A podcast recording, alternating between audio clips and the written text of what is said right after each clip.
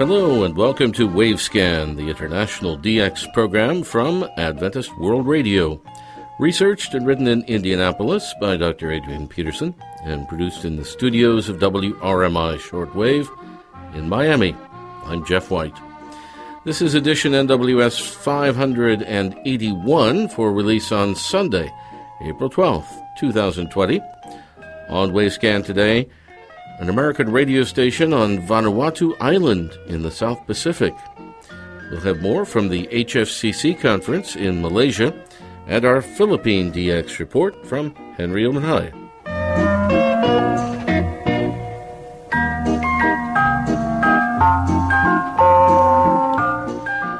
The island of Espiritu Santo is the largest island in the now independent South Pacific island nation of Vanuatu, or the condominium French and English colony of the New Hebrides, as it was known during its colonial era. The island is almost square in shape, with two long finger like peninsulas jutting out from the northwest side of the square. More now on this American radio station on Vanuatu with Ray Robinson in Los Angeles. Thanks, Jeff. The total area of the island is 1,500 square miles, with a population of 40,000 people who are fluent in their own local language and also in either French or English. Espiritu Santo is the only habitat for a rare bird known as the Santo mountain starling, which is found only in the cloud forest areas. For a few months back in the 1980s, the island of Espiritu Santo declared an unsuccessful independence from the rest of Vanuatu. The main town on the island is Luganville, the second largest town in Vanuatu. Luganville was laid out by the American forces during World War II, and the main street was planned so wide that four army tanks could travel abreast over its full length. The first contingent of American service personnel arrived on Espiritu Santo on April 8, 1942, an advance survey party of 500 personnel who made preparation for several American bases on the island. Additional American forces began to arrive on February the 3rd of the following year, 1943, and at the height of their occupation there were half a million American personnel on the island. On August 4, 1944, the first radio broadcasting station in the New Hebrides, now Vanuatu, was opened at Luganville on Espiritu Santo Island, with 1 kilowatt on 1045 kilohertz. Very soon afterwards, this new medium wave radio station in the South Pacific was heard in New Zealand and then in Australia. Due to a saltwater pathway, this little 1 kilowatt station on the split channel of 1045 kHz in the New Hebrides was heard quite regularly during the hours of darkness in both New Zealand and Australia 1,000 miles away. Initially, this new American radio station identified on air as the voice of the New Hebrides and also as AES, American Expeditionary Station, and AEF, American Expeditionary Forces. However, at the time when the station was inaugurated, regular American call signs were being allocated to all of the American stations in the Pacific, so the station on Espiritu Santo became WVUR, the American Forces Radio Service. AFRS WVUR was a member station of the loosely applied Mosquito Network, which had its headquarters with the AFRS station WVUS at Noumea, New Caledonia. In November 1944, the AFRS stations in the Mosquito Network participated in a genuine network radio event by rebroadcasting off air the medium wave signal from WVUS Noumea which was operating on another split channel, 975 kHz. Three other Mosquito Network stations successfully carried this relay programming from WVUS Noumea, and these were WVUQ on Guadalcanal in the Solomon Islands, 1ZM in Auckland, New Zealand, and WVUR on Espiritu Santo in the New Hebrides. AFRS station WVUR on Espiritu Santo was closed on February 14, 1946. The Pacific War was over, and large numbers of the American forces had moved on, and some had even gone home. However, that was not the end of AFRS WVUR. The station was taken over, as was, by the American Air Force, though it was no longer part of the Mosquito network. For another three months, this station was still on the air, and it was consistently heard in both New Zealand and Australia. But after that, it was indeed silenced forever. Just a very few international radio monitors living in New Zealand and Australia were successful in receiving a QSL from WVUR Espiritu Santo, in the form, no doubt, of a letter typed out on an old manual typewriter. And we'll have more about the radio scene in Vanuatu in a future edition. Back to you, Jeff. Thank you very much, Ray Robinson at KVOH in Los Angeles. Two weeks ago, Jerry Plummer of WWCR was with me and we were talking about the opening session of the A20 HFCC Shortwave Frequency Coordination Conference in Kuala Lumpur, Malaysia, that took place at the end of February. Today, Jerry's with me again to continue talking about day one of the conference. What happens is after the opening remarks, um, mm-hmm. there is what's called the opening uh, plenary session. Right, right. And this is generally, well, uh, has traditionally been chaired by uh, the vice chairman Horst mm-hmm. Schulze, right, who right. used to be with Deutsche Welle and Media Broadcast, yeah, and now yeah. he's retired. Um, and uh, it was chaired by you this time. yeah, it was. You know, so we kind of talked about it and thought about. Uh, luckily, we had some. Um, previous stuff to go by to kind of tell us what to do. Uh, so yeah, I was Horst today, mm-hmm. and uh, it's basically you know as as you uh, said, that opening plenary is, you know, kind of also let people know what's going on, ranging from uh, what time lunch is to uh, what the, the, schedule is for the week, uh, yeah. as far as that goes.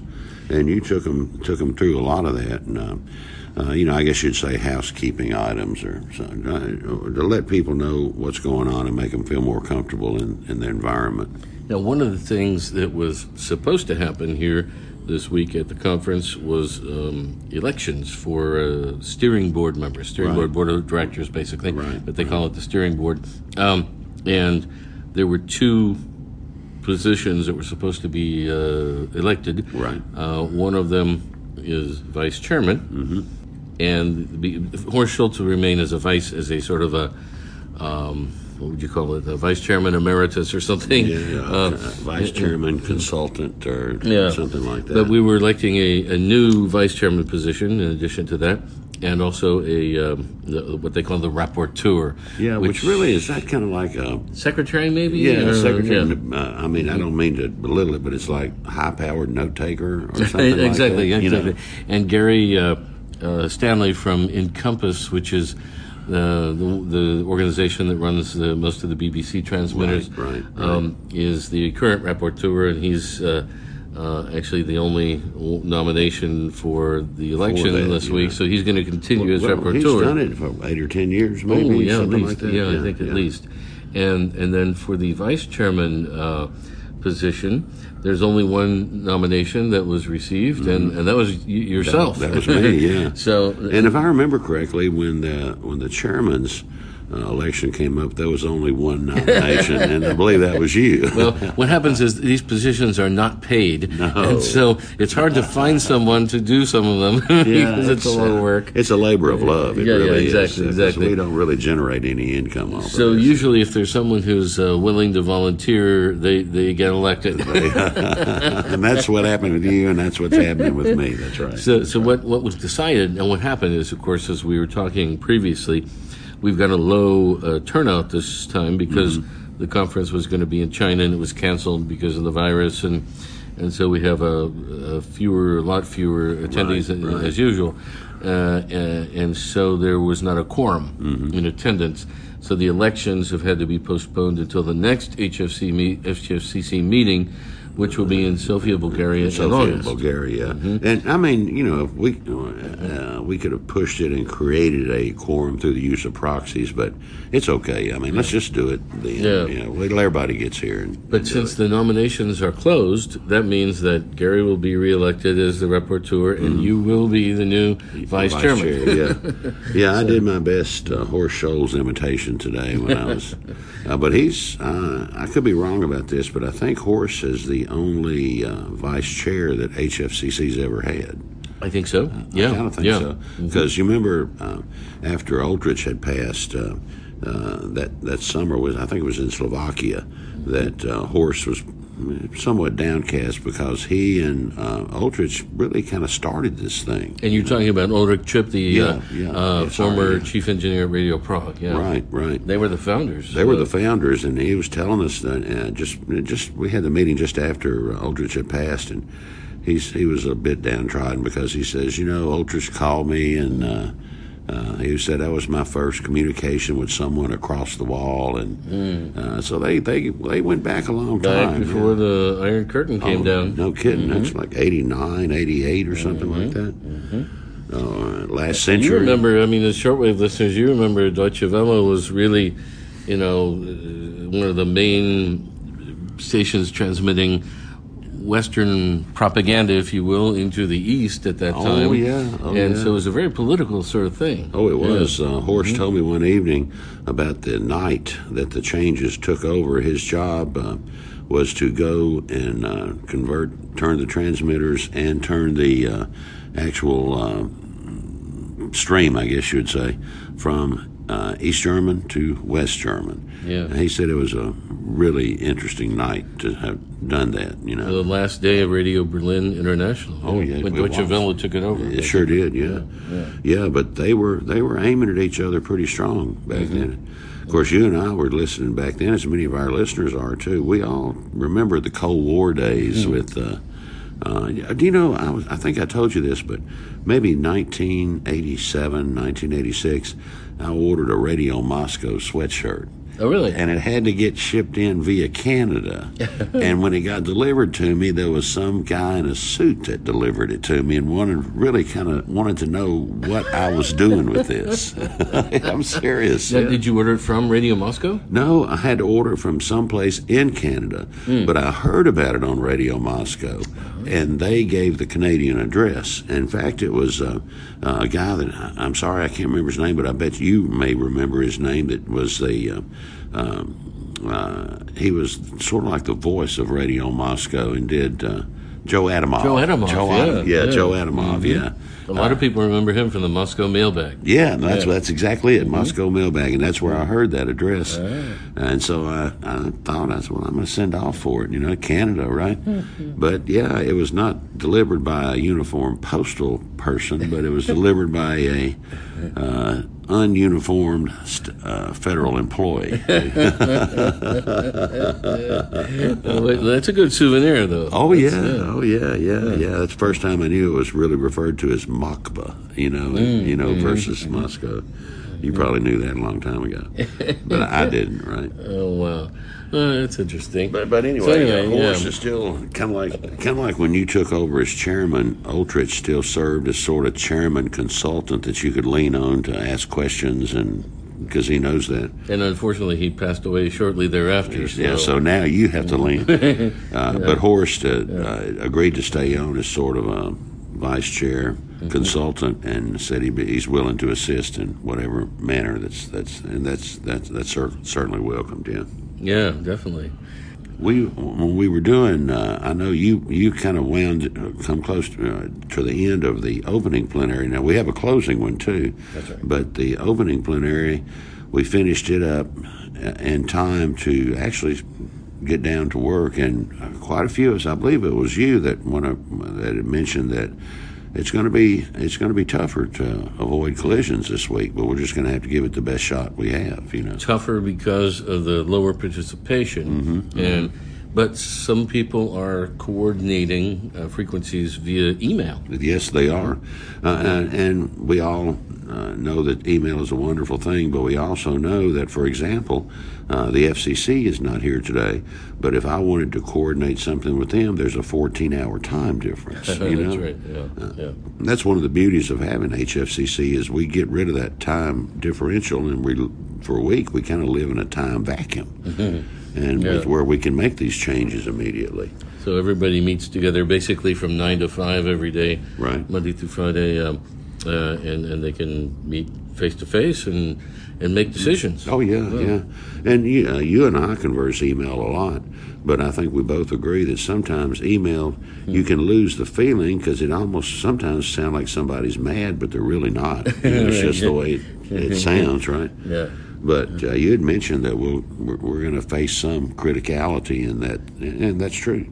It'll be interesting to see how this works because normally, um, the the idea is at the beginning of the week there are lots of what they call collisions, Right. stations that, that have submitted their frequency plans for the next season, and the, they're on the same frequency at the same time to the same target area, and and so gradually as the week goes along. People work these collisions out, and by the end of the week, they're usually worked out. Most of them. And uh, they each morning they generate uh, for each of the FMO's stations, uh, they generate a, uh collision list.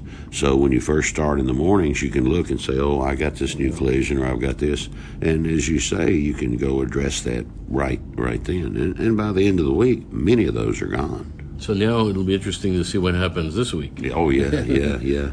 Uh, my my crystal ball prognostication says that there's going to be more collisions. I mean, I hope not, but I, I just feel I, I don't know how you can avoid it really. And it, this is something that's important for shortwave listeners because uh, it may happen that you'll tune into your favorite station on your favorite frequency and all of a sudden find that uh, there's some other station there on the same right, time. Right. Uh, and that's you know that's the collisions you're talking about. Mm-hmm. And typically during this time frame, we can correct those uh, literally on the fly.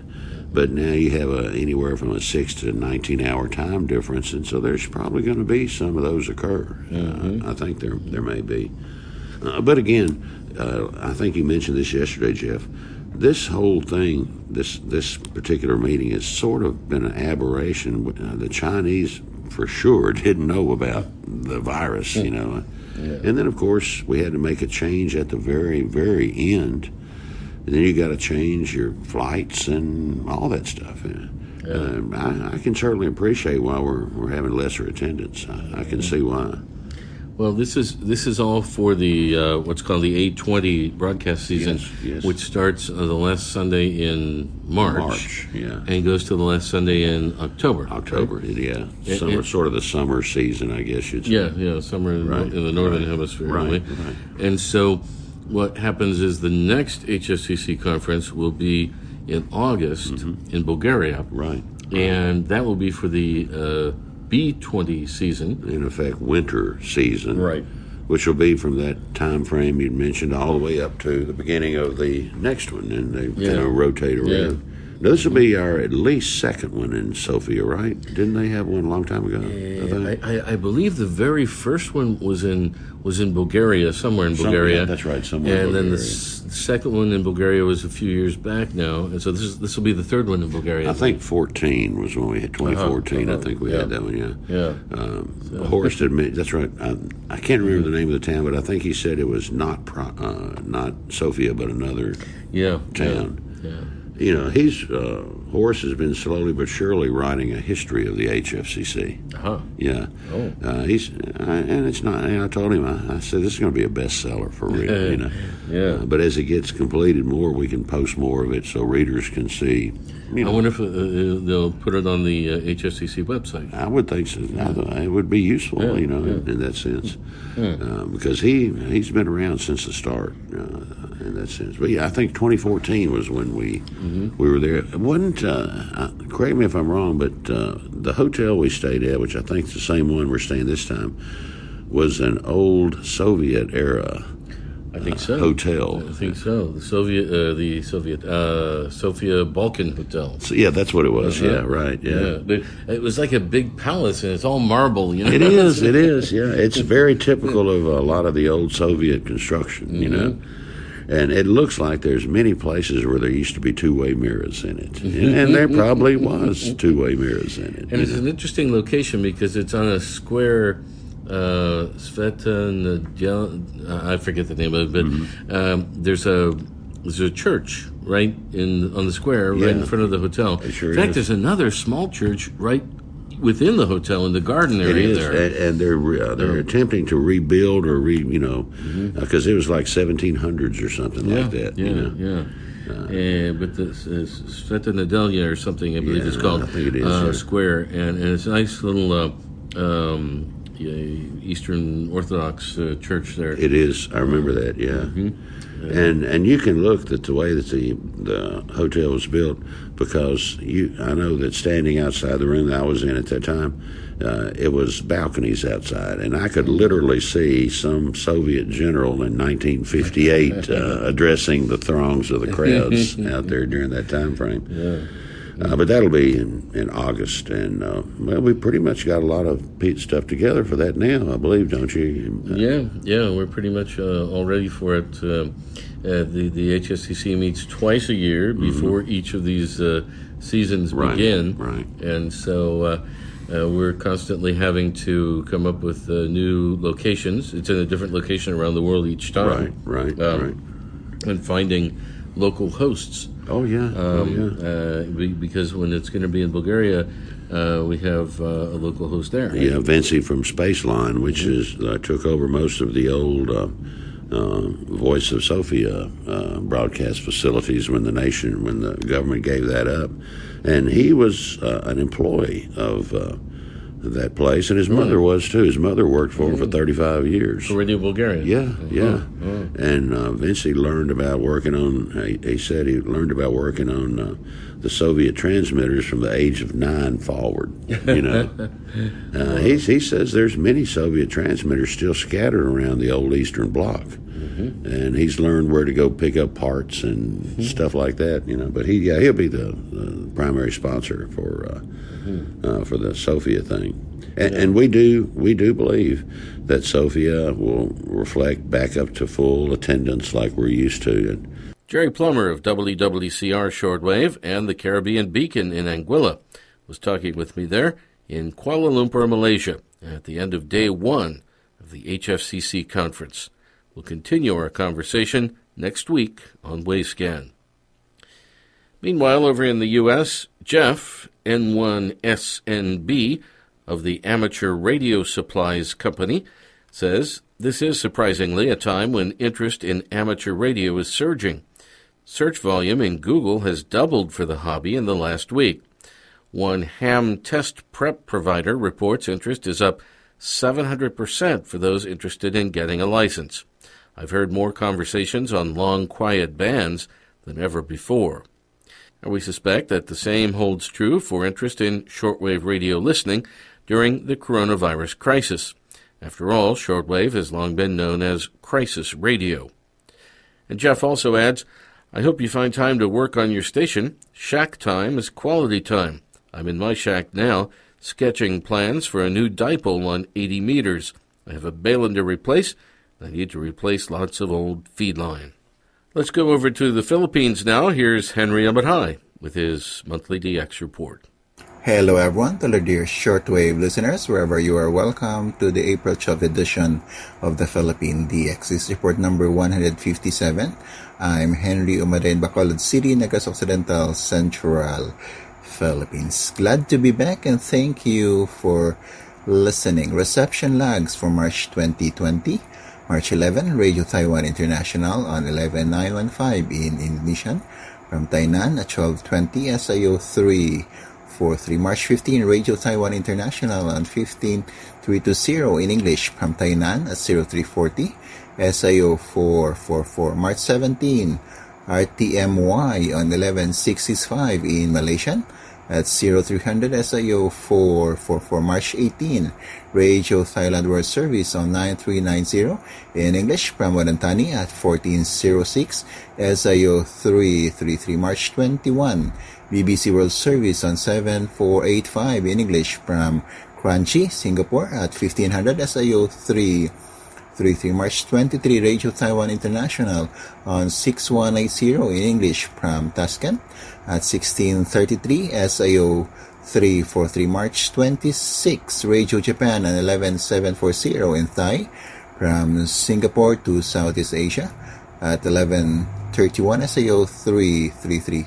March 28 Radio New Zealand International on 11850 in English from Rangitaiki at 1221 SIO 333 March 28 Adventist World Radio uh, on 9800 in Cantonese from Guam at 1231 SIO 444 March 28 Radio China Radio International 12070 in Filipino from Shan at 1147 SIO 333 and March 31 KNLS New Life Station on 13760 in English from Anchor Point, Alaska at 0338 SIO 444.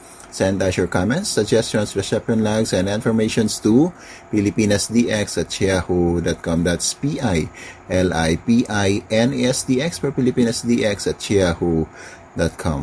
This has been Henry Umaday for Wavescan in Bacolod City, Negros Occidental, Central Philippines saying mabuhay at maraming salamat po.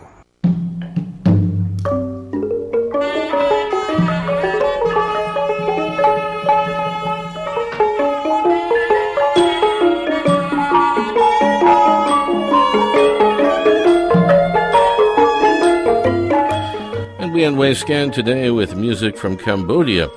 This is royal music by um, the Pinpeat Orchestra at the Royal Ballet and Choirs of the Royal Palace in Phnom Penh.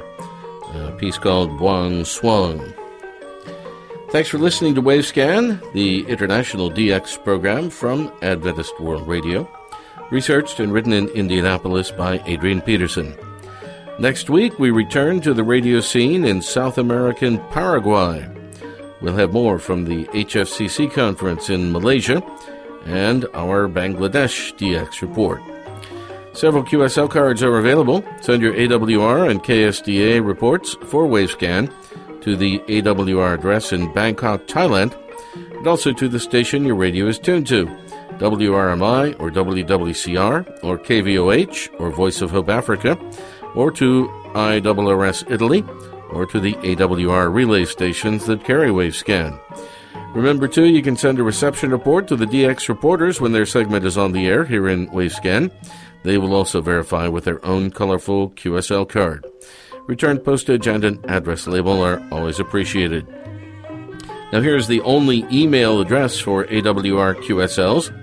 It's qsl at awr awr.org. And the only postal address for AWR QSL cards is Adventist World Radio, P.O. Box 234, Prakanong, that's P R A K A N O N G, Prakanong, Bangkok 10110, Thailand. Again, that's Adventist World Radio, P.O. Box 234, Prakanong, Bangkok 10110, Thailand. The email address for other correspondence to Wavescan, not including reception reports, is wavescan at awr.org. I'm Jeff White at WRMI in Miami. Till next week, good listening, everyone.